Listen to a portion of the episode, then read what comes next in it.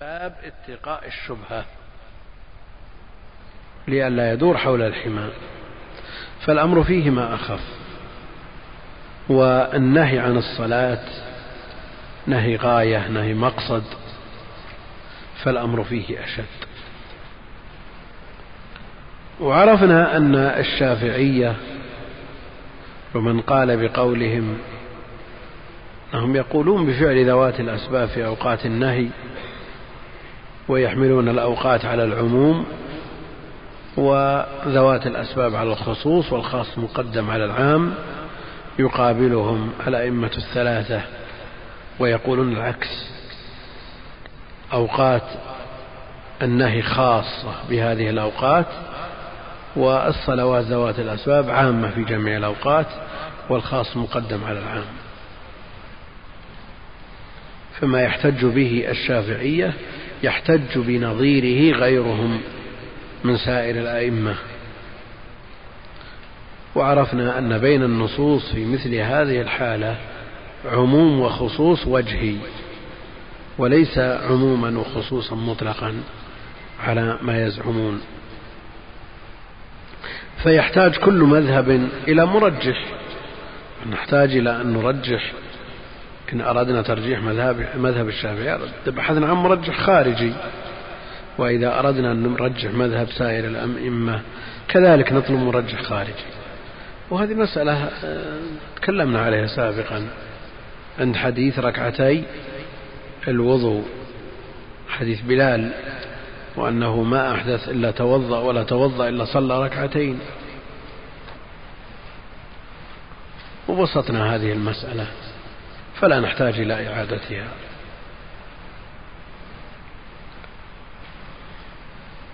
أظن ما يمدينا على الباب.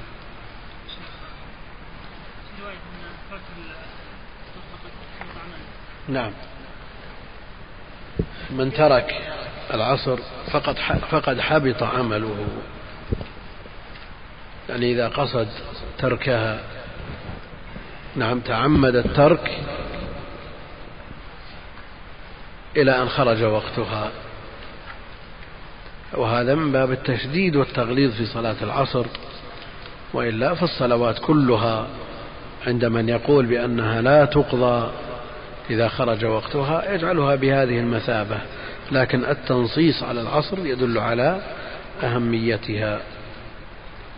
والله المستعان. يسأل يقول ما حكم ما حكم وضع عرض بالفيديو في المسجد؟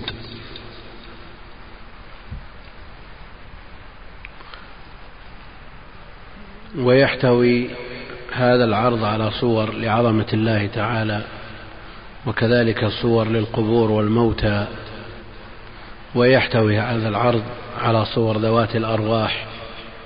فما حكم عرضه مع العلم؟ أن هذا العرض مؤثر جدا. وقد كان سببا في هداية بعض الشباب بعد هداية الله وتوفيقه وفضله.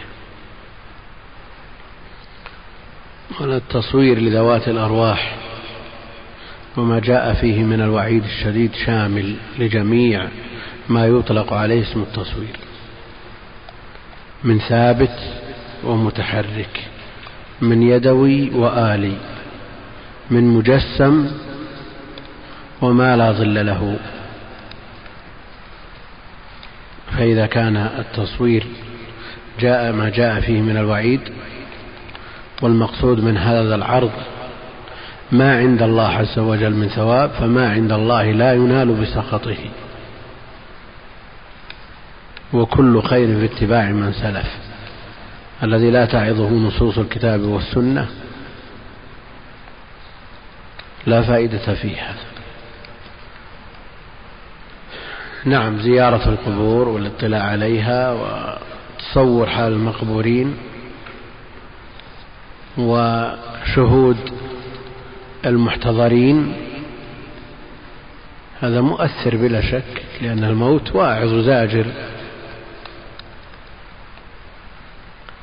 لأنه مقدمة للأهوال العظيمة التي تليه.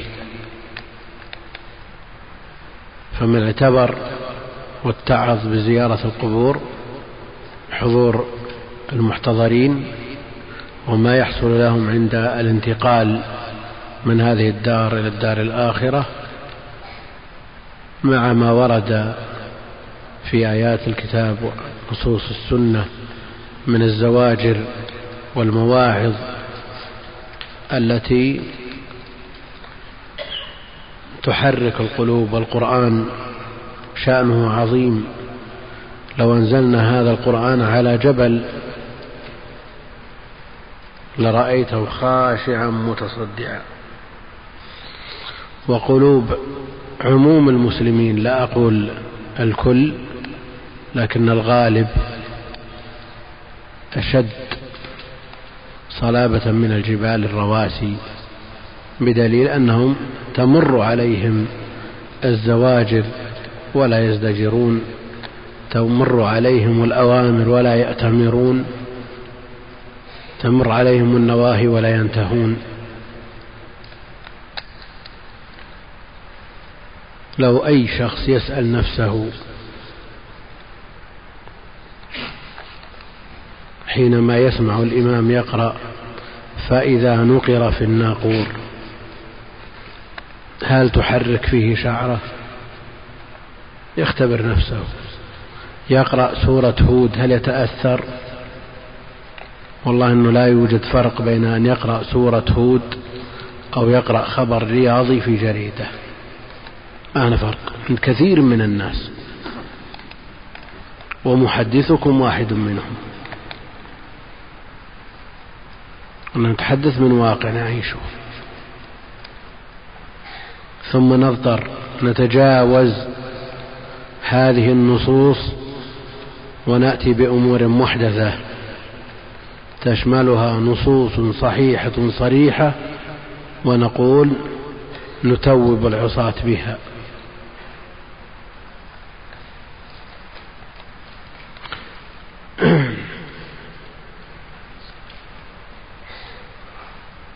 يقول ما حكم أن يذكر التائب بالقصص والمواقف التي حصلت له حالة عدم استقامته من باب التحذير لغيره. هذا من باب التعيير له بذنب تاب منه. هذا لا يجوز. تذكيره بذنوبه ومعاصيه.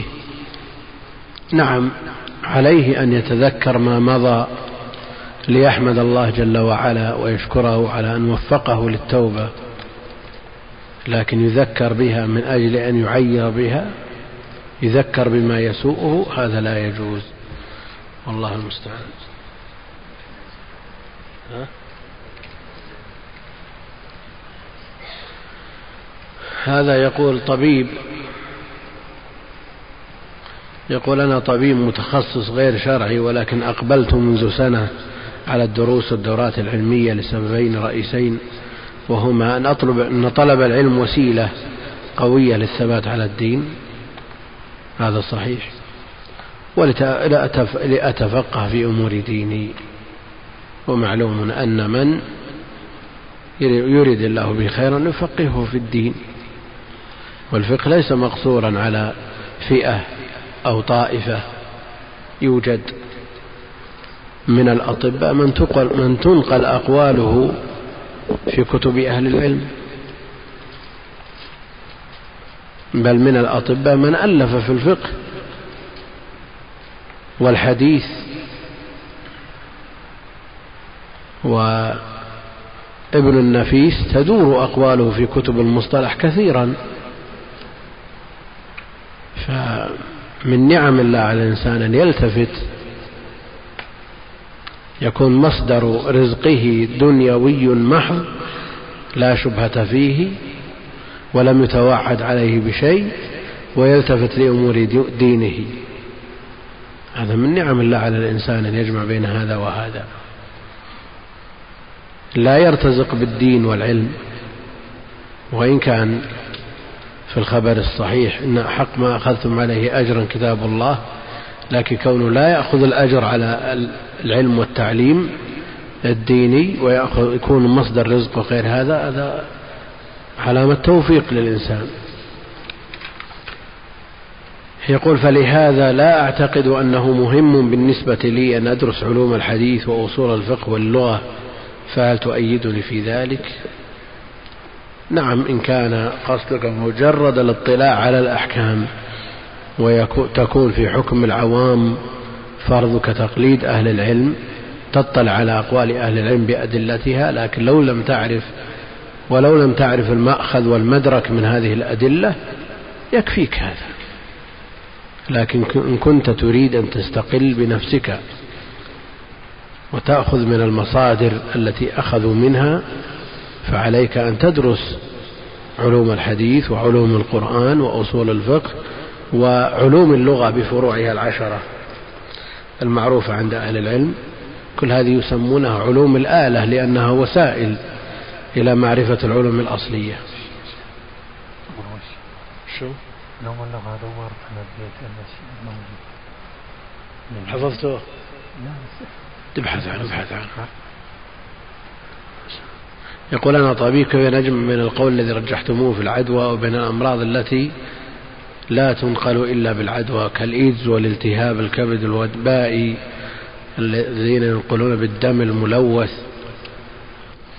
الذين ينتقلون بالدم الملوث والاتصال الجنسي وغيره من أمراض التسمم الغذائي بسبب الجراثيم الموجودة في الطعام الملوث. على كل حال القول الثاني وهو أن الاختلاط سبب للانتقال والممرض للشخص الثاني هو الذي أمرض الشخص الأول. هذا قول معتبر عند أهل العلم. والأمر بالفرار على حقيقته لأن الاختلاط سبب. وحديث لا عدوى نفي لانتقال المرض بنفسه. هذا قول معتبر عند أهل العلم والثاني أيضا له وجه.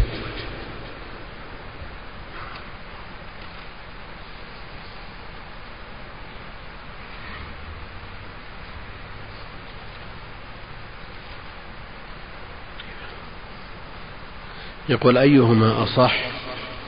قبى بضم المثنات الفوقية أو بكسرها هي بضم المثنات. قبى بالضم والمد على الأشهر عند أهل العلم.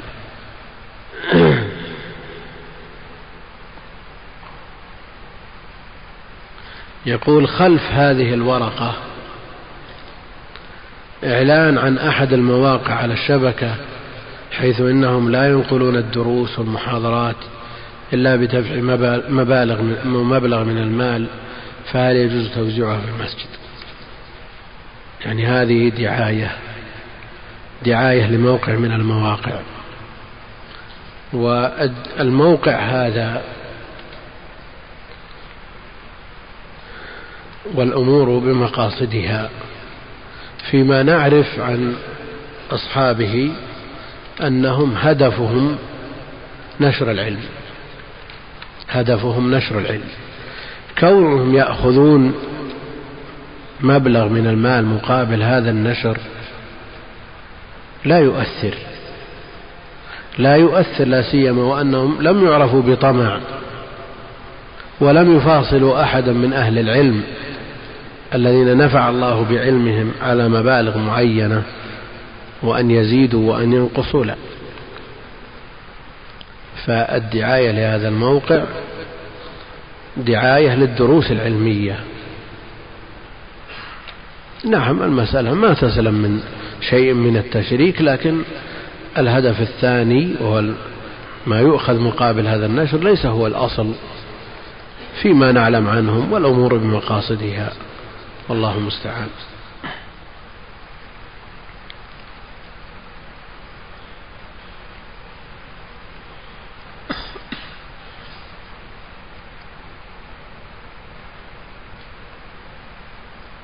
يقول كيف يكون مصير ظل كل شيء مثله نهاية وقت الظهر وهو نفسه بداية وقت العصر؟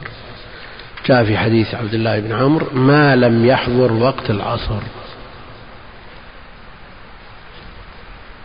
أنتم تعلمون وترون تدركون أن الشمس مشيها بطيء جدا. فيما ندرك وإلا سرعتها الحقيقية الله أعلم بها. لكن فيما ندرك مشيها بطيء جدا.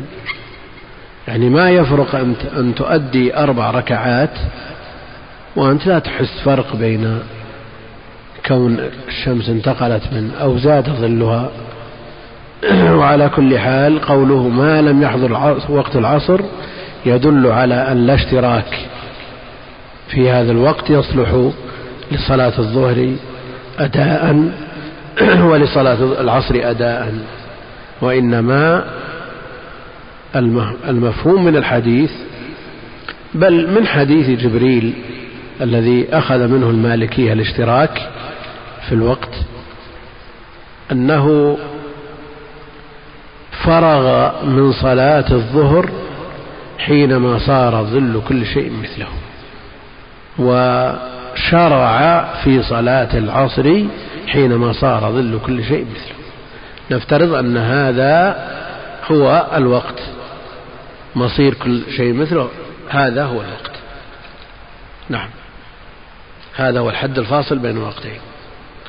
ففرغ هنا في هذه النقطة من صلاة الظهر في اليوم الثاني وشرع في اليوم الأول هنا من هذه النقطة ولا فاصل بينهما إلا شيء يسير جدا.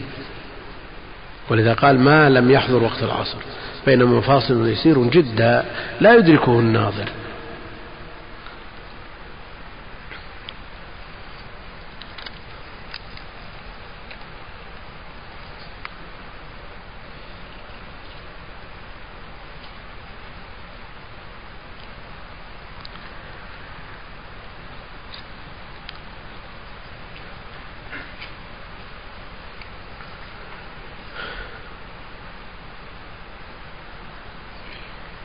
يقول هل يجوز لي وضع كتاب أو نحوه في الصف ثم أخرج من المسجد ثم أعود ثانية؟ يعني هذا ما يعرف بالحجز. وهل يجوز لمن دخل المسجد إبعاد هذا الكتاب والصلاة في مكانه عملا بمن سبق إلى مباح فهو حق به؟ من قام من مكانه في الصف وعاد إليه قريبا فهو أحق به. يعني إذا كانت حاجته يسيرة خرج ليجدد الوضوء ليتناول شيء يسير ويرجع أحق. أما أن يصلي الفجر ويحجز لصلاة الظهر ليس بحق أبدا. وما يفعله كثير من المسلمين في الأماكن التي يزدحم فيها الناس اعتداء. تجدون الحجز في المسجد الحرام الذي يستوي فيه العاكف والبادي العاكف الملازم والبادي الذي جاء من البادية لأداء فرض واحد ويرجع. هم فيه سواء. ومن يرد فيه بإلحاد تعقيب لهذا الاستواء الذي يرى أن نفسه أحق من غيره ويحجز ويضيق على الناس من يرد فيه بإلحاد نكر في سياق الشرط فتعم أي إلحاد. فالمسألة خطيرة وبعض الناس يستأجر أناس من الجهال ممن عرفوا بقوة الأبدان يزاحمون الناس ويحجزون لهم. وكثيرا ما تحصل المضاربة فضلا عن المشادات الكلامية. وقد حصل في رمضان الماضي قبل غروب الشمس بخمس دقائق من آخر يوم من رمضان. مضاربة أمام الكعبة.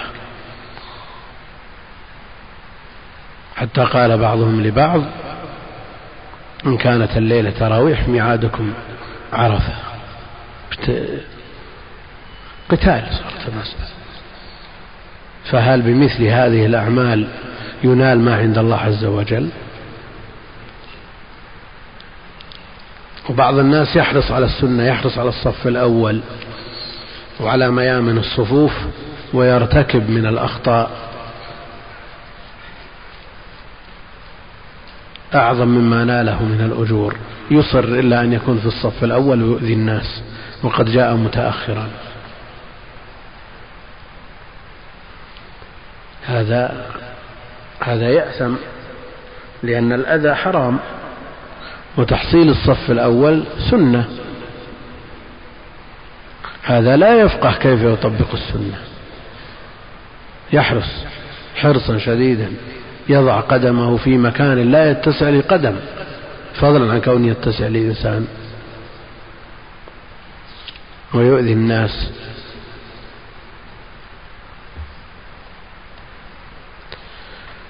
والله المستعان.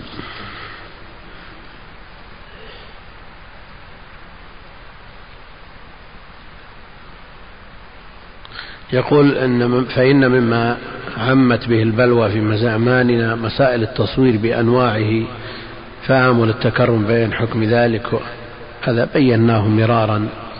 لكن يقول وهل يجوز إدخال ما يسمى بالفيديو الإسلامي لأولادي في المنزل؟ عرفنا أن التصوير حرام بما في ذلك الفيديو. لكن من رأى أنه مضطر إلى إدخال مثل هذا الفيديو لأن أولاده يسمعون ويرون ويشاهدون ويتفلتون إلى الجيران والأقارب ويرون ما هو أعظم من ذلك ورأى جمعهم في منزله ارتكابا لأخف الضررين ارتكابا لأخف الضررين مع اعتقاد أنه محرم لكنه من باب ارتكاب أخف الضررين. وأنتم تعرفون أيضا الآن مقاهي الإنترنت في كل شارع. وتحتوي من من الفساد والخنا ما الله به عليم. وبأجور ميسورة. وقد يستدرج الأطفال بأن تكون الأجور أعراضهم. نسأل الله السلامة والعافية. فمن باب ارتكاب أخف الضررين لو قال قائل اني ارتكب هذا الضرر دفعا لما هو أعظم منه له وجه. وإن كان من عوام المسلمين واقتدى بمن تبرأ الذمة بتقليده من أهل العلم برئت ذمته إن شاء الله تعالى. لكن مع ذلك مع الحذر الشديد والمراقبة التامة لما يعرض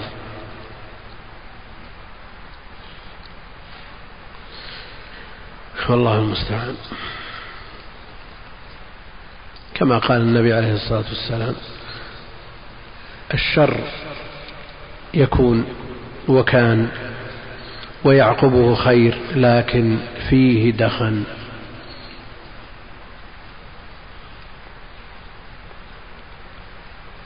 سم. بسم الله الرحمن الرحيم. الحمد لله رب العالمين والصلاة والسلام على رسول الله وعلى آله وأصحابه أجمعين. اللهم اغفر لنا ولشيخنا وللحاضرين والمستمعين. واعصمنا من الفتن ما ظهر منها وما بطن أجمعين. برحمتك يا أرحم الراحمين. أما بعد قال المؤلف رحمه الله تعالى باب الأذان. عن الأعرج عن أبي هريرة رضي الله عنه أن رسول الله صلى الله عليه وسلم قال إذا نودي للصلاة أدبر الشيطان وله ضراط. وله ضراط حتى لا يسمع التأذين فإذا قضي النداء أقبل حتى إذا ثوب بالصلاة أدبر حتى إذا قضي التثويب أقبل حتى يخطر بين المرء ونفسه فيقول له اذكر كذا واذكر كذا لما لم يكن يذكر من قبل حتى يظل الرجل حتى يظل الرجل إن يدري كم صلى.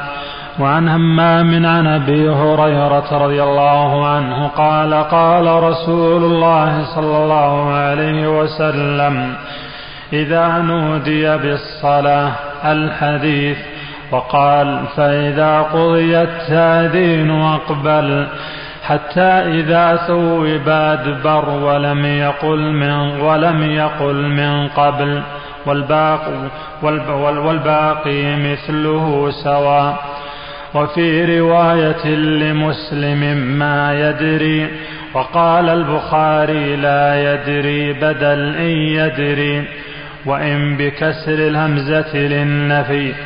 وقال ابن عبد البر الوجه حتى يظل الرجل حتى يظل الرجل أن ي... نعم. يضل الله وقال ابن عبد البر الوجه حتى يظل الرجل أن يدري بفتح أن الناصب وبالضاد المكسورة. وعن سالم عن أبيه عن النبي. نعم. الحمد لله رب العالمين وصلى الله وسلم وبارك على عبده ورسوله نبينا محمد وعلى آله وصحبه أجمعين. يقول المؤلف رحمه الله تعالى باب الأذان بالقصر وما عندكم في الكتاب بالمد. خطأ. آذان جمع أذن. نعم. الأذان والتأذين مصدر. أذن يؤذن تأذينا وأذانا. وهو الإعلام بدخول وقت الصلاة أو الإعلام بفعل الصلاة. على الخلاف المتقدم في أن الأذان من حق الوقت أو من حق أداء الصلاة.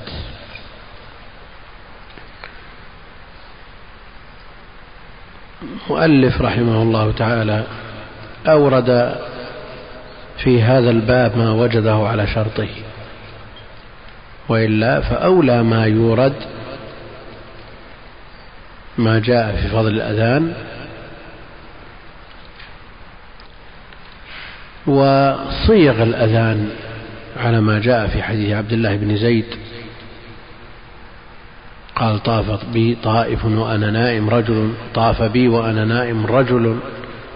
فقال تقول الله أكبر الله أكبر الله أكبر الله أكبر بتربيع التكبير من غير ترجيع. ويذكر معه حديث أبي محذورة بتثنية التكبير مع الترجيع يعني صيغ الأذان كما علمه النبي عليه الصلاة والسلام. أقر الرؤيا وعلم أبا محذور كيف يؤذن.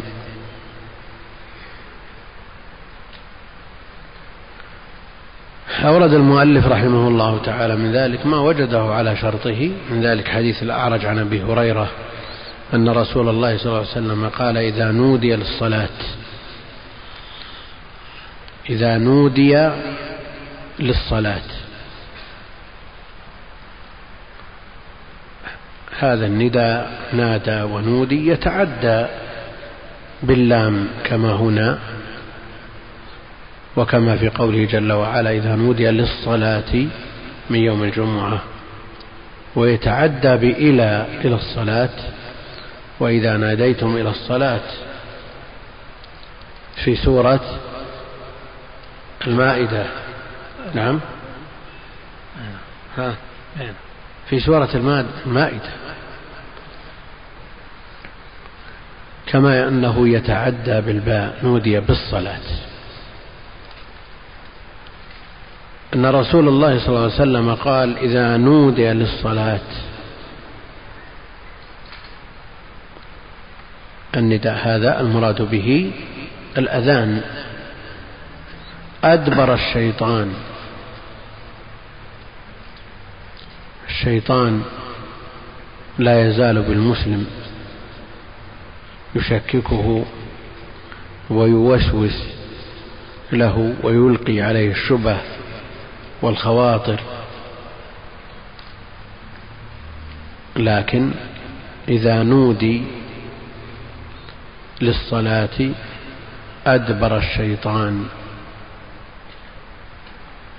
جاء في بعض الروايات حتى يبلغ الروحاء والروحاء ست وثلاثين ميل من المدينة. أدبر الشيطان وله ضراط. ما يخرج من ريح من الإنسان وله صوت. له ضراط. لئلا يسمع هذه الجمل التي هي أشد عليه من وقع السيوف. لا يستطيع أن يسمع هذه الجمل. ومن أتباعه من يرفع أصوات المزامير والمؤذن يؤذن. نسأل الله العافية. أدبر وله ضراط في رواية حصاص وهو مثله. كي يشوش على سمعه فلا يسمع. حتى لا يسمع التأذين لشدة هذا التأذين عليه. فإذا قضي النداء أقبل. فإذا قضي النداء أقبل. خلاص. المؤثر انتهى. فيقبل ليباشر عمله في إضلال الناس إضلال المسلمين. هذه وظيفته. وهي وظيفة أتباعه من الجن والإنس. إذا قضي التأذين أقبل ليباشر العمل الذي من أجله أوجد امتحانا للخلق وإظهارا للفضل والعدل من الله جل وعلا. ابتلاء من الله جل وعلا ليتميز الفريقان. من يطيع الشيطان ومن يعصيه فيطيع الرحمن. فريق في الجنة وفريق في السعير. حين حتى إذا ثوب بالصلاة أدبر التثويب.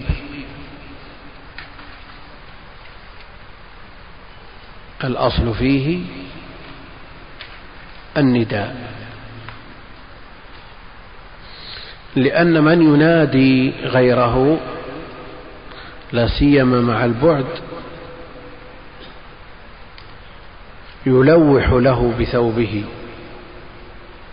سمي تثويب لأن المنادي يلوح لمن يناديه لا سيما إذا بعد بثوبه. ولذا جاء عنه عليه الصلاة والسلام من قوله أنا النذير العريان. إيش معنى النذير العريان؟ الذي يخلع ثوبه فيلوح للناس يناديهم هلموا هلموا. النجاة النجاة. هذا الأصل في التثويب. نداء ودعوة إلى الخير. يطلق التثويب ويراد به بعض جمل أذان الصبح. الصلاة خير من النوم. هذا تثويب. يطلق ويراد به الإقامة كما هنا. الإقامة.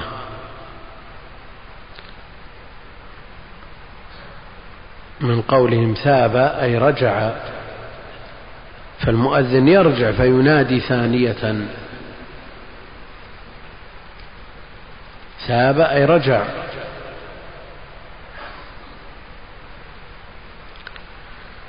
حتى إذا ثوب بالصلاة أدبر لأن الجمل التي تقال في التثويب الذي هو الإقامة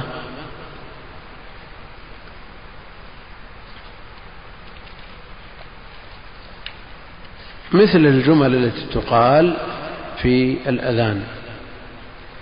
ولا يمكن أن يراد بالتثويب هنا قول الصلاة خير من النوم في صلاة الصبح لأنه لا فاصل بينها بل هي في أثناء في أثناء الأذان. والحديث يدل على أن هناك فاصل فاصل بين الأذان والتثويب فهو محمول على المعنى الثاني وهو الإقامة. حتى إذا ثوب بالصلاة أدبر حتى إذا قضي التثويب أقبل. يقبل. ليباشر هذه المهمة وتلاحظون نسأل الله السلامة والعافية من يقوم بمثل هذه المهمة أو قريب منها على حد قدرته واستطاعته بعض الناس تجده مفتاح لكل شر مغلاق لكل خير مفتون فتان نسأل الله السلامة والعافية. يذهب إلى فلان وإلى علان ويحرش بين هؤلاء ويخذل هؤلاء ويزين الفسوق لهؤلاء ويثقل الطاعات على هؤلاء. هذه وظيفة الشيطان.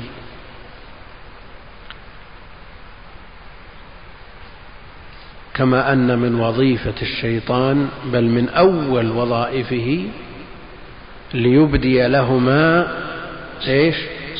ما وري عنهما من سوآتهما.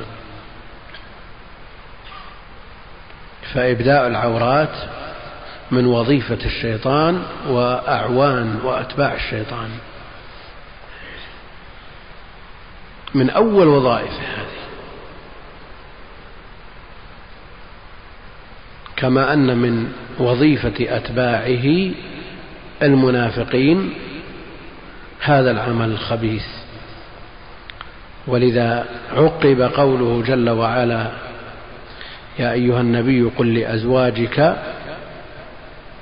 وبناتك ونساء المؤمنين يدنين عليهن من جلابيبهن. الآية التي تليها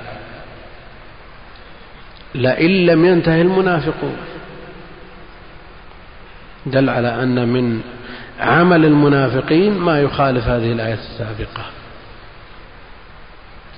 الله سبحانه وتعالى يأمر نبيه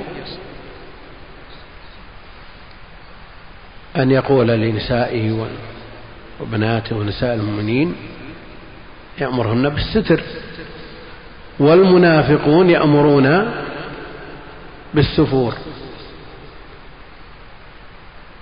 لئن لم ينتهي المنافقون يعني الذين يدعون إلى ما يخالف هذه التوجيهات إلى آخر ما جاء في آخر سورة الأحزاب. حتى إذا قضي التثويب أقبل حتى يخطر بين المرء ونفسه. يخطر.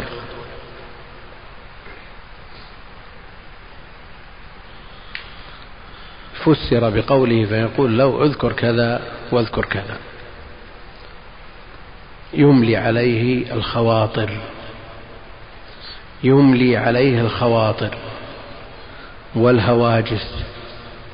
وحديث النفس. لكي لا يعقل من صلاته شيئا.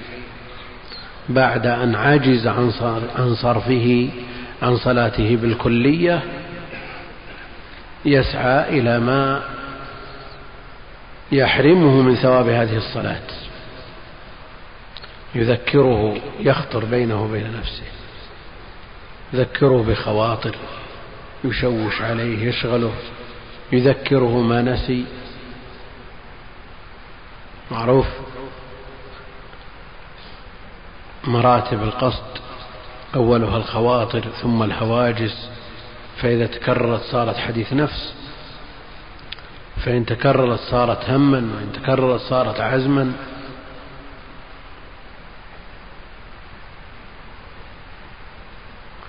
وهذا أمر محسوس كل إنسان يحس منه بنفسه. إلا من وفقه الله وقطع الطريق على الشيطان. نعم إذا قطع الطريق على الشيطان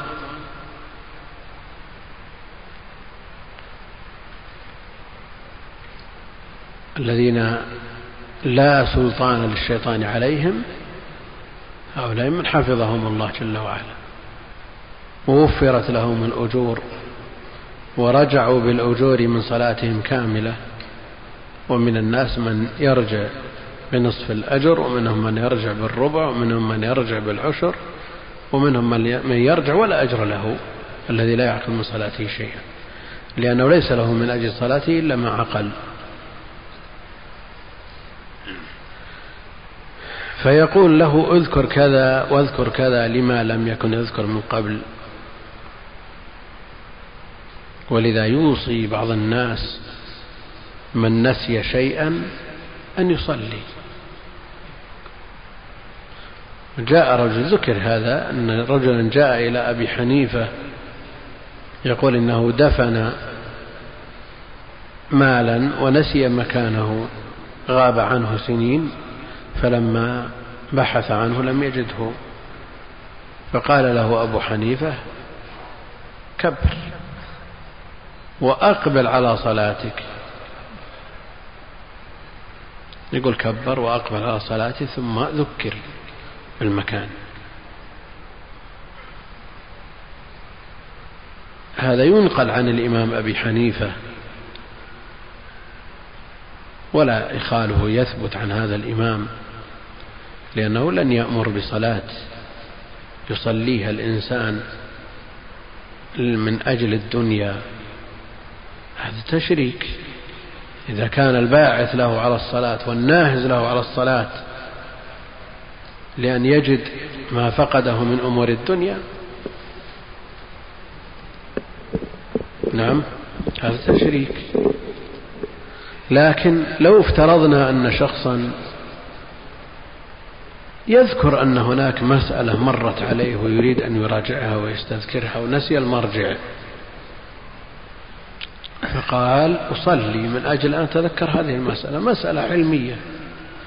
لا يريد من ورائها دنيا والعلم من العبادة. عبادة محضة العلم الشرعي. هل نقول له صلي ركعتين وأحضر قلبك وتعرف إن شاء الله المرجع؟ نعم. يذكرك الشيطان يقول راجع كتاب كذا. وهل يظن بالإنسان أن يذكره بخير؟ لا سيما من أمور الدين. أنا أخشى أن يذكره بمرجع مرجع لا توجد في هذه المسألة. ولا يستبعد من عدو. لا يستبعد من عدو. يذكرون أن شخصا لما أغلق حانوته وجاء وقت المحاسبة المحاسبة اليومية عنده فقد ريال. أين ذهب هذا الريال؟ هو يصلي صلاة المغرب في آخر الصلاة خبط على بيده على فخذه بقوة. فتذكر هذا من عوام المسلمين في خير إن شاء الله. لكن انشغل بهذا الريال فذكر في آخر الصلاة. أن الريال اشترى به دبسا. معروف الدبس؟ تعرف الدبس يا سليمان؟ ها؟ ما أدري ما أدري. ما تعرف الدبس؟ مخضرم يا سليمان ما تعرف أنت ها؟ أخاف نبلش يصير شيء مو بنعرف لا لا لا الدبس ها؟ تعرف الدبس يا سليمان؟ ها؟ وشو؟ لا تقول لي معروف مثل ما يقولون المناسبة معروفة وهي غير معروفة أو في كتب اللغة تبحث عن عن مفردة مهمة جدا يقول لك معروف ما ينفع هذا نعم هو عسل التمر نعم عسل التمر ترى سليمان من ألفاظ الجرح عند أهل العلم شيخ يتصابى. كبير أنت تسلم تدرك مثل هذه الأمور. خاف يصير شيء ها؟ لا لا. لا لا لا. لا تعرف هذه الأمور إن شاء الله. بس أنت أنت ظنيت أحيانا آه، جاء في النصوص النصوص النبوية جاء النبي عليه الصلاة والسلام يسأل عن أشياء ظاهرة عند الناس. أي يوم هذا؟ أي شهر هذا؟ يقولون الله ورسوله أعلم. يخفى عليهم اليوم والشهر والمكان. لكن يخشون أن يكون المطلوب شيء آخر نعم. مثل ما خشيه الشيخ سليمان. الله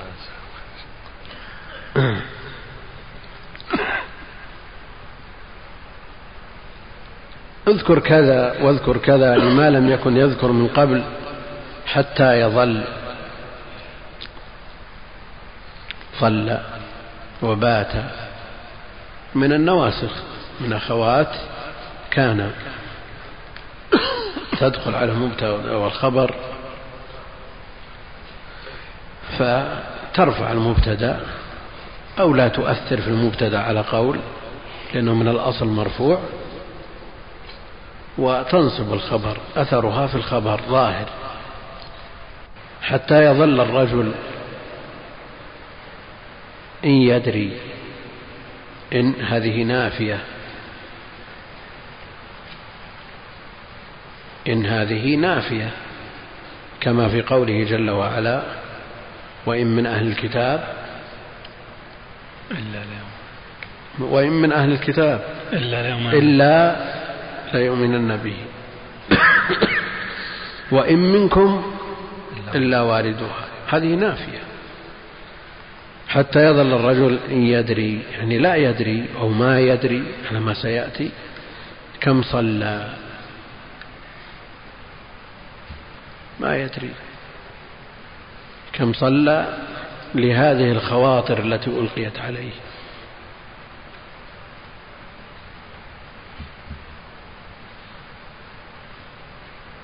لا يدري صلى واحدة أو أربع.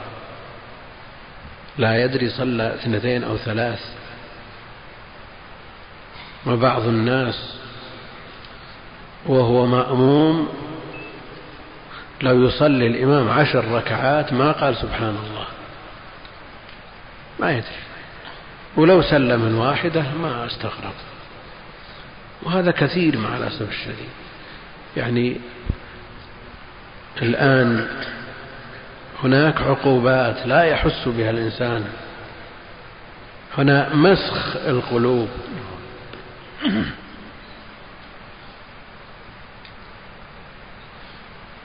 والمعول على هذه القلوب. الذي لا يدري مشروع نعم قد يطرأ النسيان قد تطرأ الغفلة لكن تكون ديدن الإنسان يصلي مع الإمام ثلاث صلوات متوالية جهرية لا يدري بما قرأ الإمام.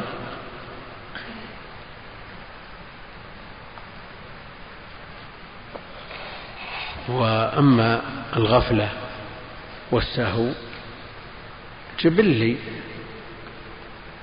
مجبول ما سمي الإنسان إلا نسيانه. والحمد لله الذي قال الذين هم عن صلاتهم ساهون ولم يقل الذين هم في صلاتهم ساهون لأنه من يعرف من النسيان. لكن نسيان دون نسيان في وقت دون وقت ولشيء دون شيء. أن يتصور أن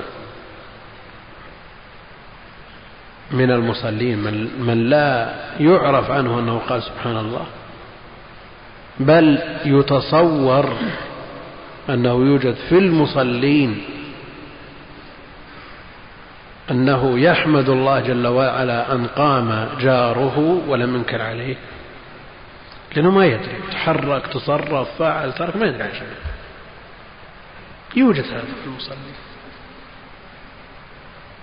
الحمد لله مرت بسلام. ما أنكر عليه جاره.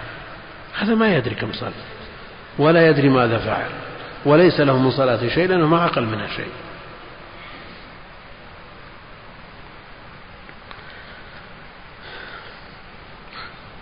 وعن همام عن أبي هريرة قال قال رسول الله صلى الله عليه وسلم إذا نودي بالصلاة الحديث. وقال فإذا قضي التأذين أقبل حتى إذا ثوب أدبر ولم يقل من قبل. يعني لما لم يكن يذكر من قبل. والباقي مثله سواء. وأهل الحديث يحيلون على لفظ تقدم فأحيانا يقولون مثله وأحيانا يقولون نحوه. وهناك فرق بين المثل والنحو فإذا كان بلفظه قالوا مثله وإذا كان بمعناه قالوا نحوه. وفي رواية المسلم ما يدري بدل إن. المعنى واحد. وقال البخاري لا يدري بدل إن يدري. ولا فرق. وإن بكسر الهمزة للنفي. كما بينا. وقال ابن عبد البر الإمام الحافظ الفقيه أبو عمر حافظ المغرب. الوجه يعني وجه الكلام وصوابه حتى يضل من الضلال. الرجل أن يدري أن يدري بفتح أن الناصبة والضاد المكسورة.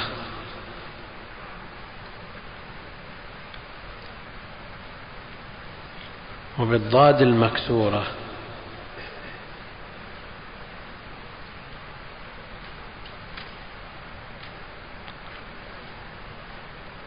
الضاء يكفي أن يقال بالضاء المعجمة.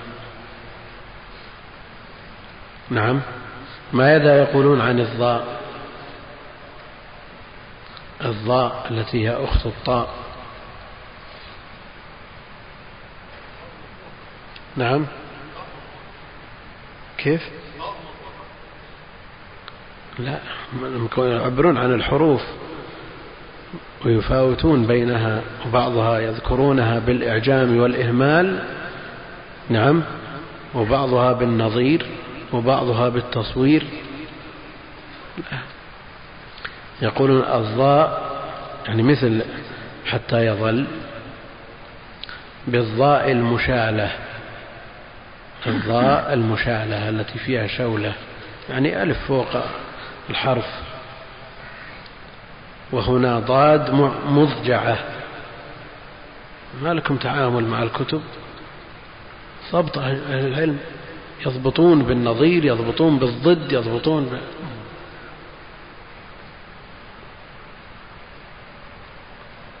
الشروح مملوءة مثل هذا الكلام. وبالضاد المكسورة.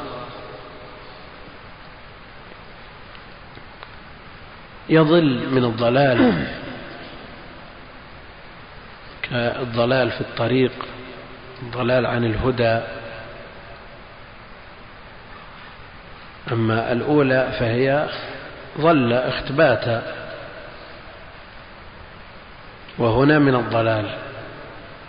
حتى يضل الرجل أن يدري أن يدري. وأن هذه هي الناصبة. أخت لن وكي. وغيرهما من النواصب.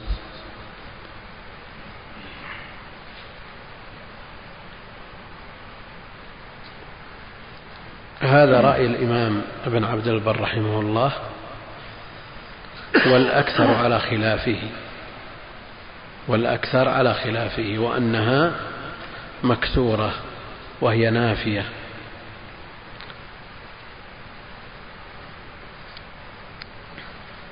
فعلينا أن نحترس أشد الاحتراس من هذا الشيطان الذي يختلس ما يستطيعه ويقدر عليه من صلاة المرء بل من جميع عباداته.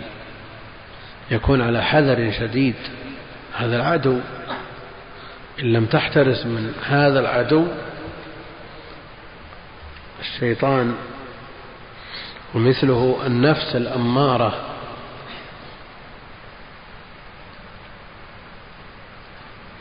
وبعض أهل العلم يقرر أن شيطان الإنس أعظم ضررا من شيطان الجن.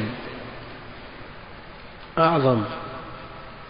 لأن شيطان الجن تطرده الاستعاذة لكن شيطان الإنس تطرد الاستعاذة ما تطرد الاستعاذة. فلنحذر أشد الحذر من شياطين الإنس والجن. ومن يعش عن نعم. نقيض له شيطانا فهو له قرين. فالذي يعشى ويتعامى ويغفل عن الذكر وأعظم الذكر قراءة القرآن. يكون البديل شيطان. يكون قرينا له بدلا من أن يقترن بذكر الله الذي يطرد الشيطان. بل هذا من أعظم فوائد الذكر طرد الشياطين. وبدلا من أن نجتهد في طرد الشياطين ونبذل الأسباب لدخول الملائكة إلى مساكننا ومنازلنا وأماكن إقامتنا نفعل العكس. لا ذكر ولا تلاوة قرآن ولا غير ذلك بل نأتي بما يطرد الملائكة ويكون سببا في مخالطة الشياطين. كالكلاب والصور وما أشبهها الله المستعان. سم. وعن وعن سالم عن أبيه عن النبي صلى الله عليه وسلم إن بلالا يؤذن بليل فكلوا واشربوا حتى يؤذن ابن أم مكتوم. وعن عبيد الله عن القاسم عن عائشة رضي الله عنها عن النبي صلى الله عليه وسلم مثله وزاد قالت ولا أعلمه إلا كان قدر ما ينزل هذا ويرقى هذا. ولابن حبان من حديثه من حديث ولابن حبان من حديثها. إن ابن أم مكتوم يؤذن بليل فكلوا واشربوا حتى يؤذن بلال. وللنسائي من حديث أنيسة بنت خبيب. إذا أذن خبيب خبيب. من حديث أنيسة بنت خبيب إذا أذن ابن أم مكتوم فكلوا واشربوا. وإذا أذن بلال فلا تأكلوا ولا تشربوا قال ابن عبد البر إن المحفوظ والصواب والصواب الأول وقال ابن خزيمة يجوز أن تكون بينهما نوب. نوب نوب. نوب الله عنك وبه جزم ابن حبان في الجمع بينهما يقول المؤلف رحمه الله تعالى وعن سالم عن أبيه عن النبي صلى الله عليه وسلم إن بلالا يؤذن بليل فكلوا واشربوا حتى يؤذن ابن أم مكتوم إن بلالا يؤذن بليل فكلوا واشربوا حتى يؤذن ابن أم مكتوم يعني بلال يؤذن قبل دخول الوقت لصلاة الصبح بهذا أخذ كثير من أهل العلم واستدل على جواز تقديم الأذان على صلاة الصبح.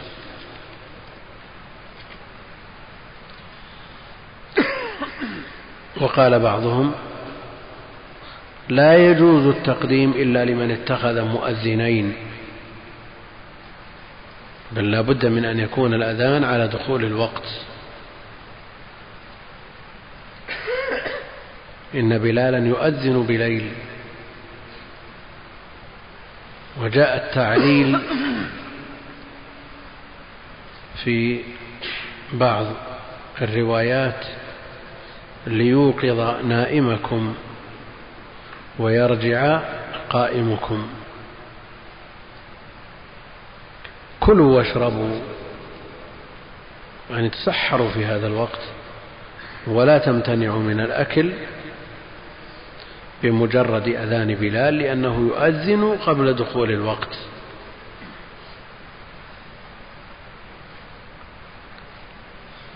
كلوا واشربوا حتى يؤذن ابن أم مكتوم فإنه يؤذن على الوقت. لا يؤذن حتى يقال له أصبحت يعني طلع الصبح. فإذا وجد أكثر من مؤذن يؤذن أحدهما قبل الوقت والثاني بعده كما هنا. وإذا وجد مؤذن واحد منهم من يقول أن الواحد في حكم الاثنين. الواحد في حكم الاثنين. فيؤذن مرة قبل دخول الوقت ويؤذن ثانية بعد بعد دخول الوقت. وهذا معروف عند المسلمين الأذان الأول لصلاة الصبح والثاني تواتر العمل عليه والتوارث. وحينئذ يكون حكم الواحد حكم الاثنين. عكس الأئمة إذا كانوا لمسجد واحد فحكمهم حكم الواحد. فإذا افترضنا أن الإمام إمام للفريضة وثاني لنصف التراويح وثالث للنصف الثاني. والمعروف أن من صلى مع الإمام حتى ينصرف كتب له قيام ليلة. الثلاثة حكمهم حكم الواحد. لا نقول انصرف مع الإمام واكتب لك قيام ليلة أو انصرف مع الإمام الثاني. نعم حكمهم حكم الإمام الواحد لأن الأصل أن الذي تولى الصلاة واحد فحكم الثلاثة واحد. وأنتم تلاحظون كثير من الناس يخرج بعد فراغ الإمام الأول الذي يصلي نصف التراويح جمع. اعتمادا على أنهم صلوا مع الإمام حتى انصرف. لا الأئمة كل الثلاثة في حكم الواحد. لا يكتب قيام الليلة إلا إذا انصرف مع الآخر فرغ من الصلاة. إن بلالا يؤذن بليل فكلوا واشربوا حتى يؤذن ابن أم مكتوم. الفارق والفاصل بينهما يسير. لا فرق بينهما إلا أن ينزل هذا ويصعد هذا.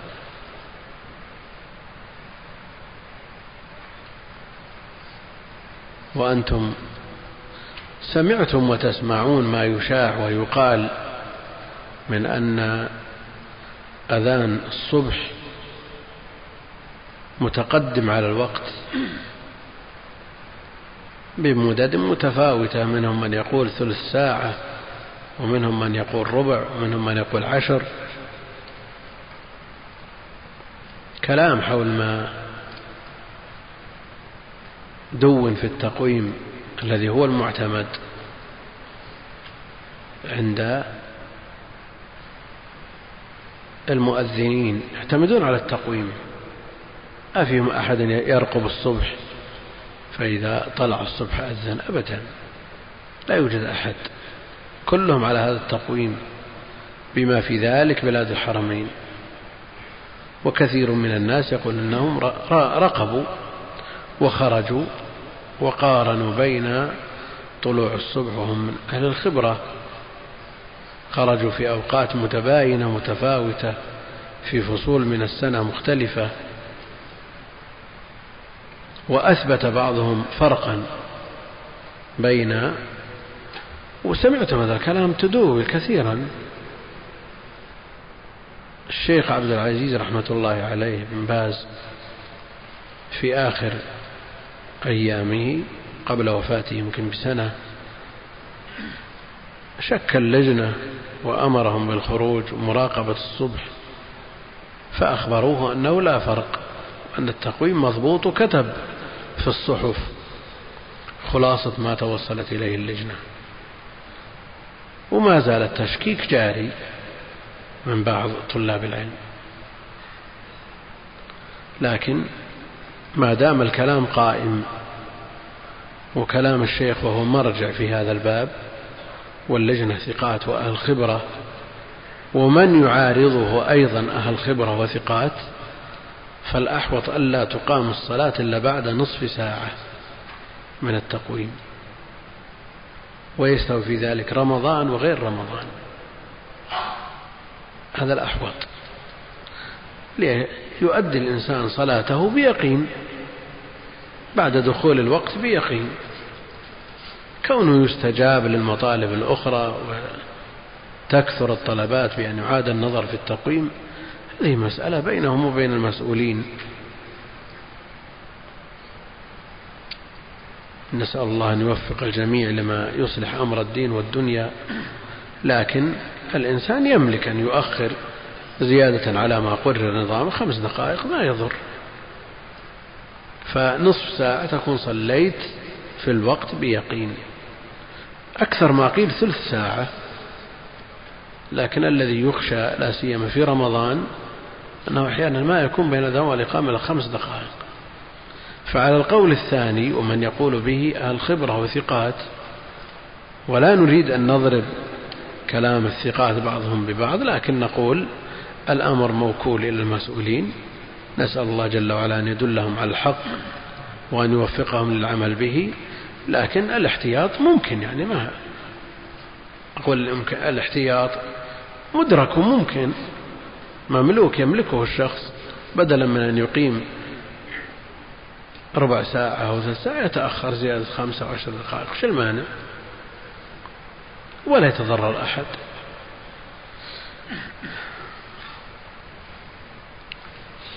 وعن عبيد الله عن القاسم عن عائشة عن النبي صلى الله عليه وسلم مثله. وزاد قالت ولا أعلمه إلا كان قدر ما ينزل هذا ويرقى هذا. يعني ما بينهم فرق كبير. قد يقول قائل ما الفائدة؟ إذا كان ما هناك فرق يستفاد منه يستفيد منه من يريد الصيام ينتبه بالأذان الأول ويعد الطعام ويتسحر. يعني أقل تقدير يحتاج إلى ساعة. والساعة معمول بها منذ أزمان متطاولة. يعني القدر الكافي لإعداد طعام السحور وأيضا من أراد أن يوتر ويتنفل يقوم الليل هذا قدر كافي.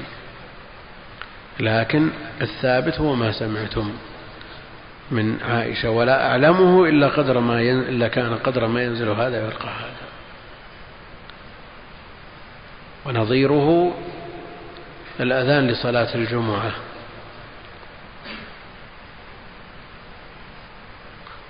بين الأذانين الأول الذي سنه الخليفة الراشد عثمان رضي الله عنه للحاجة الداعية إليه وبين الثاني الموجود في عهد النبي عليه الصلاة والسلام في كثير من الأقطار ساعة. ينتبه فيها الناس ويستعدوا لصلاة الجمعة لكن تلاحظون في المسجد الحرام ما تفرق؟ ولا عشر دقائق أقل سبع دقائق لأداء بس شيء راتب سنة ولا شيء بين الأذانين.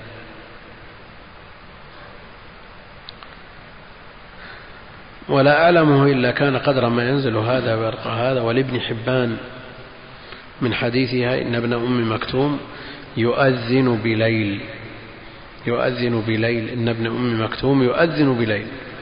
في الحديث الأول إن بلالا يؤذن بليل. في الحديث الثاني إن ابن أم مكتوم يؤذن بليل. فكلوا واشربوا حتى يؤذن بلال. لكن التذييل بقوله فإنه رجل أعمى. لا يؤذن حتى يقال له أصبحت أصبحت يناسب الحديث الأول ولا يناسب الحديث الثاني. وهذا ما دعا بعض أهل العلم أن يقول الحديث مقلوب مقلوب. وللنساء من حديث أنيسة بنت خبيب إذا أذن ابن أم مكتوم فكلوا واشربوا. يؤيد الحديث الثاني من حديث عائشة رضي الله عنها. إن إذا أذن ابن أم مكتوم فكلوا واشربوا وإذا أذن بلال فلا تأكلوا ولا تشربوا.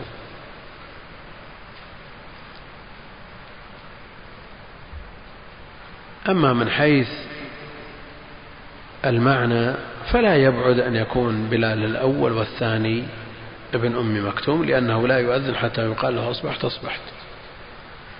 وأيضا لا يختلف مع اللفظ الثاني لأن الأعمى وهو لا يدرك متى ينفجر الصبح ويريد الاحتياط. وفي الغالب أن العميان أهل حذر واحتياط. فيؤذن قبل الوقت وبلال يرى انفجار الصبح ويؤذن على الوقت من حيث المعنى لا يمتنع. أن يكون الأول بلال أو الثاني بلال. من حيث المعنى. لكن قال ابن عبد البر إن المحفوظ والصواب الأول. الثاني سنده صحيح. لكن من الصحيح ما هو مقلوب. ومن الصحيح ما هو شاذ.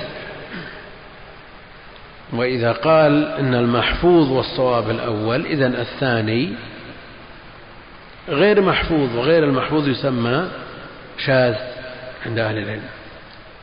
يحكم عليه بالشذوذ فالذي يقابل المحفوظ الشاذ والذي يقابل المعروف المنكر. فكلام عبد البر يوحي يفهم منه أن الثاني شاذ. وإن صح من حيث الصناعة. لكن إذا أمكن حمل ما ثبت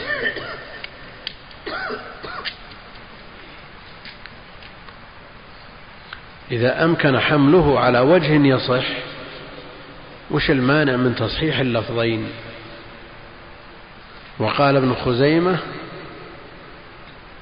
يجوز أن يكون تكون بينهما نوب. وابن خزيمة رحمه الله عرف بالتوفيق بين النصوص بل أشهر من عرف بذلك ابن خزيمة. وكان رحمه الله يقول لا يوجد حديثان متضادان لا يوجد حديثان صحيحان متضادان من كل وجه فمن كان عنده فليأتني لأؤلف بينهما. لا يمنع أن يكون هناك نوب مرة يؤذن بلال قبل ومرة ابن أم مكتوم قبل لكن ابن خزيمة وهو إمام الأئمة وعرف في هذا الباب في باب التوفيق بين النصوص في باب مختلف الحديث حكم على حديث بالوضع. لمخالفته لحديث أصح منه لأنه لم يظهر له وجه الجمع بينهما. لا يؤمن عبد قوما فيخص نفسه بالدعوة دونهم. قال ابن خزيمة هذا الحديث موضوع. لماذا؟ لأنه صح من حديث أبي هريرة أن النبي عليه الصلاة والسلام قال اللهم باعد بيني وبين خطاياي. ما قال اللهم باعد بيننا وهو إمام. أبو هريرة يقول للنبي عليه الصلاة والسلام أرأيت سكوتك بين التكبير والقراءة ما تقول؟ قال اللهم اللهم باعد بيني وبين خطاياي. وهذا أصح بلا شك. ابن خزيمة ما ظهر له وجه للتوفيق بينهما فحكم على الثاني بالوضع لكن غيره من أهل العلم ظهر لهم الوجه. شيخ الإسلام يحمل الحديث أظن حديث ثوبان لا يؤمن قوم عبد قوما قال هذا خاص بالدعاء الذي يؤمن عليه كدعاء القنوت. يعني لا يعقل أن إمام يصلي بالناس ويقنت بهم اللهم اهدني فيمن هديت وعافني فيمن عافيت والناس يقولون آمين. نعم. هذا ما يعقل. كل المصلين يؤمنون على دعائه لنفسه. شيخ الإسلام يقول هذا فيما في الدعاء الذي يؤمن عليه. أما الدعاء الذي لا يؤمن عليه كما هنا في دعاء الاستفتاح وفي السجود وفي الجلوس بين السجدتين لا يلزم. للإمام أن يقول رب اغفر لي وارحمني وعافني إلى آخره. ومنهم من يقول أن هذا الدعاء في الدعاء الذي لا يشترك في ذكره الإمام والمأموم يعني مفترض كل مصل يقول اللهم باعد بيني وبين خطايا. فلا يلزم الإمام بالجمع. لكن إذا دعا لنفسه بالسجود بدعاء يغلب على الظن أن المأمومين لا يقولونه لا يجوز له أن يفرد الضمير. وكلام شيخ الإسلام أوضح. قال ابن عبد البر إن المحفوظ والصواب الأول. وقال ابن خزيمة يجوز أن تكون بينهما نوب. يعني نوبة لهذا ونوبة لهذا. مرة يتقدم بلال ومرة يتقدم لأم مكتوم. نوب. يتناوبون. وبه جزم ابن حبان في الجمع بينهما. حبان تلميذه وخريجه. تلميذه وخريجه. يستدل بهذا أهل العلم أنه يستحب اتخاذ أكثر من مؤذن. ولا يعني أن المؤذنين يؤذنون في آن واحد.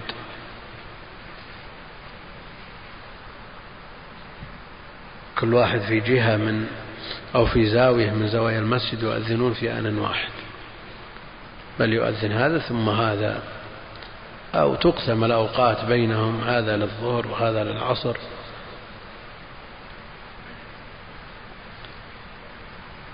المؤذن ينبغي أن يكون ثقة أمينا صيتا عالم بالأوقات لا يأخذ على أذانه أجرا. لا بد أن يكون أمينا.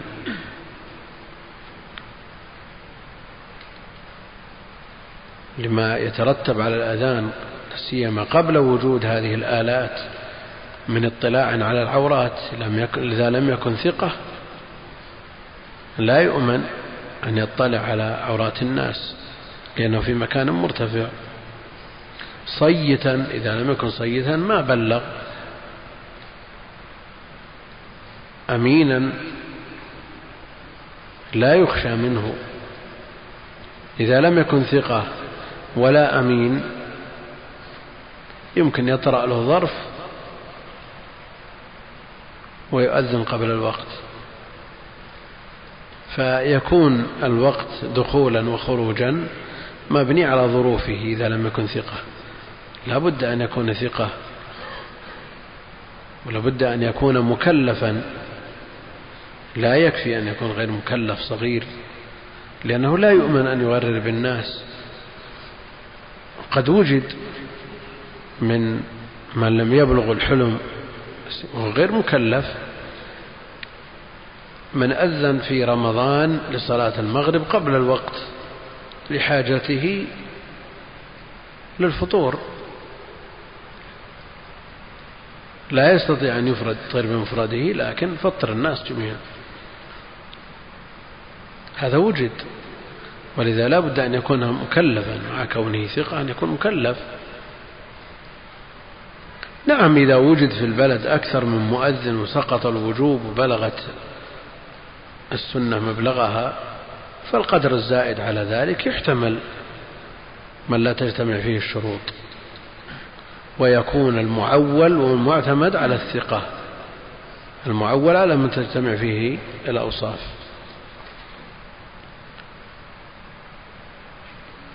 وعلى كل حال إذا أمكن الجمع بين النصوص لا يصار إلى الترجيح. ابن عبد البر رحمه الله سلك مسلك الترجيح بينهما. فرجح الأول وقال إنه هو المحفوظ وعلى هذا يكون الثاني شاذ. وإذا أمكن الجمع وقد أمكن بكلام خزيمة وابن حبان بأن تكون هناك نوب. فإذا أمكن الجمع تعين المصير إليه. لأنه عمل بالنصوص كلها. والله المستعان.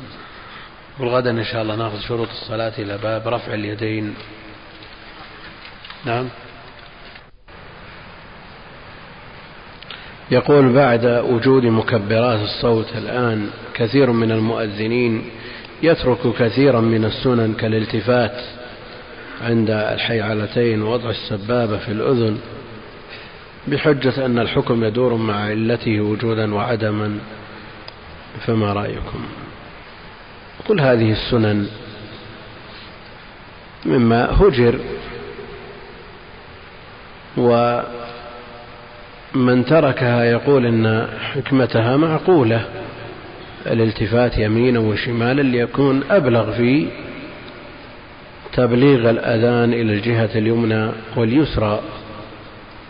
أما مع وجود هذه المكبرات فالملاحظ أنه إذا التفت ضعف الصوت خلاف ما شرع من أجله الالتفات فإن أمكن الجمع بين هذه السنة وما شرعت من أجله بأن يكون المكبر يدوي يلتفت معه فهو أولى فهو أولى وإلا فالعلة معقولة.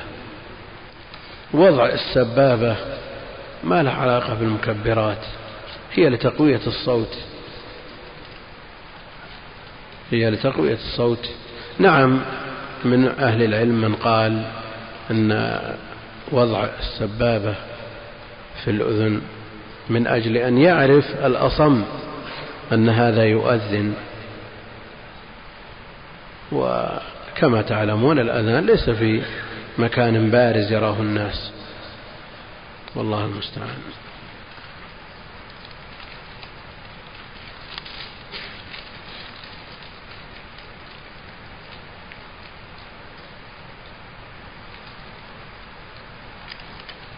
يقول ما هي المسألة التي اختلف المحققون جهلا منهم بمعرفتها؟ هل هي التورق أو التورك؟ التي ذكرناها من حقق إعلام الموقعين لابن القيم التورق بالقاف.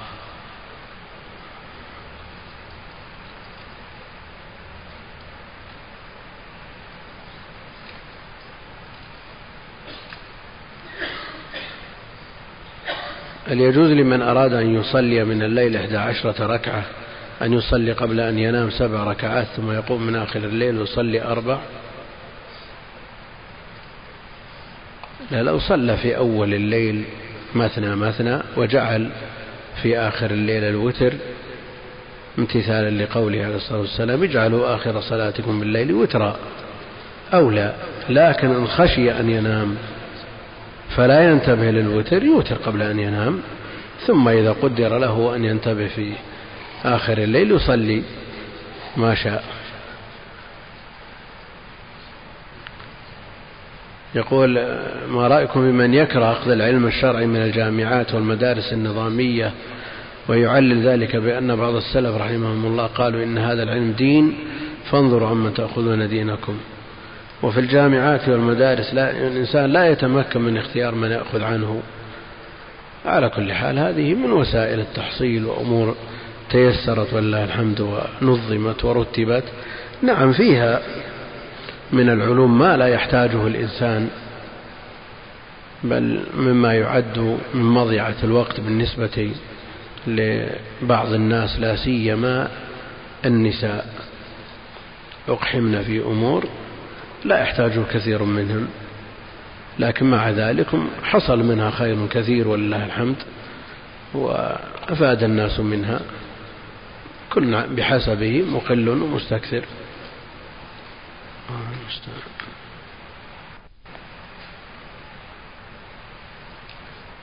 السنن الرواتب هل عشر ركعات من اثنى عشر؟ جاء حديث ابن عمر.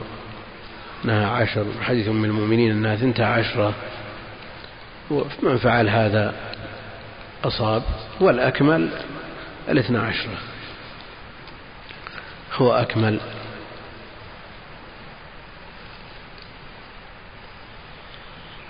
ما هي سنة الترجيع في الأذان؟ وهل هي ثابتة؟ ثابتة. بأن يأتي بالشهادتين بصوت منخفض ثم يعود إليهما بصوت مرتفع.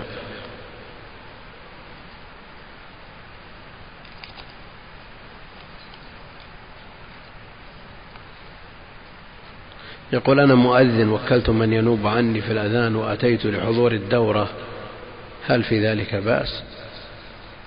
ولذا كان الموكل قبل الوكالة من غير إحراج بطيب نفس منه ويرضاه الجماعة وجئت من أجل تحصيل العلم فأرجو أن لا بأس إن شاء الله تعالى.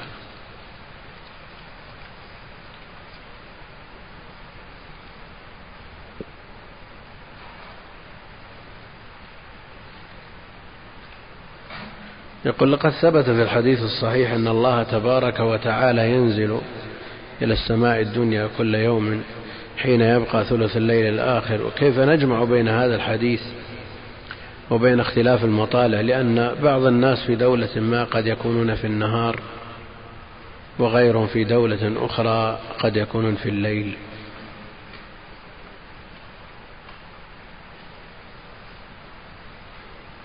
الأمر كما قرر أهل العلم لا سيما في هذه المسائل التي هي من مضايق الأنظار. لو استطرد فيها الإنسان وبحثها لا شك أنه لا بد في النهاية أن يرضى ويسلم. والله سبحانه وتعالى قادر على أن يحاسب كل إنسان بعمله خيره وشره في شرق الأرض وغربها. كما قرر أهل العلم أنه ينزل إلى السماء الدنيا ولا يخلو منه العرش. قدم الإسلام لا تثبت إلا على قنطرة التسليم. من ذهب يبحث عن مثل هذه الأمور لا بد أن يقف لأن العقل له حد محدود. فمثل هذه الأمور لا بد من تسليمها. وقل مثل ذلك في كون الشمس تجري في فلكها ولا تأتي لحظة يفارقها الناس وهي تسجد كل ليلة تحت العرش. إذا قلت الليل باعتبار أي بلد قلت باعتبار البلدان كلها لا تزال تسجد لأن كله ليل. وإن قلت باعتبار بلد معين فما الدليل على تخصيصه. المقصود أن مثل هذه الأمور لا بد من التسليم لها. لا بد من التسليم بها. وهناك أمور كثيرة قد لا يدرك العقل ما تنطوي عليه من أسرار وإذا كان الإنسان عاجز عن درك ماهية روحه التي هي بين جنبيه فعليه أن يرضى ويسلم مثل هذه الأمور. ونقول استطرادا أن من يناظرون الناس بحسن قصد يناظرون الفرق على مرأى ومسمع من عوام المسلمين هؤلاء. مخطئون لأنه قد يتطرق بعض المبتدعة لشبهة لا يدرك العوام كنهها مثل هذه. إذا قال من ينفي النزول قال مثل هذا الكلام وأنت تناظره في قناة تدخل بيوت عوام المسلمين. فمن أراد أن يناظر عليه أن يتضلع من علم الكتاب والسنة على فهم سلف هذه الأمة وأن تكون المناظرة خاصة وليست عامة. لأنه لا بد أن يوجد مثل هذه الأمور في النصوص. وهناك في النصوص ما هو متشابه. لا يدركه كثير من الناس. بل منه ما لا يدركه أحد. فما على الراسخ في العلم فضلا عن من دونه إلا أن يقول آمنا بالله. آمنا به كل من عند ربنا.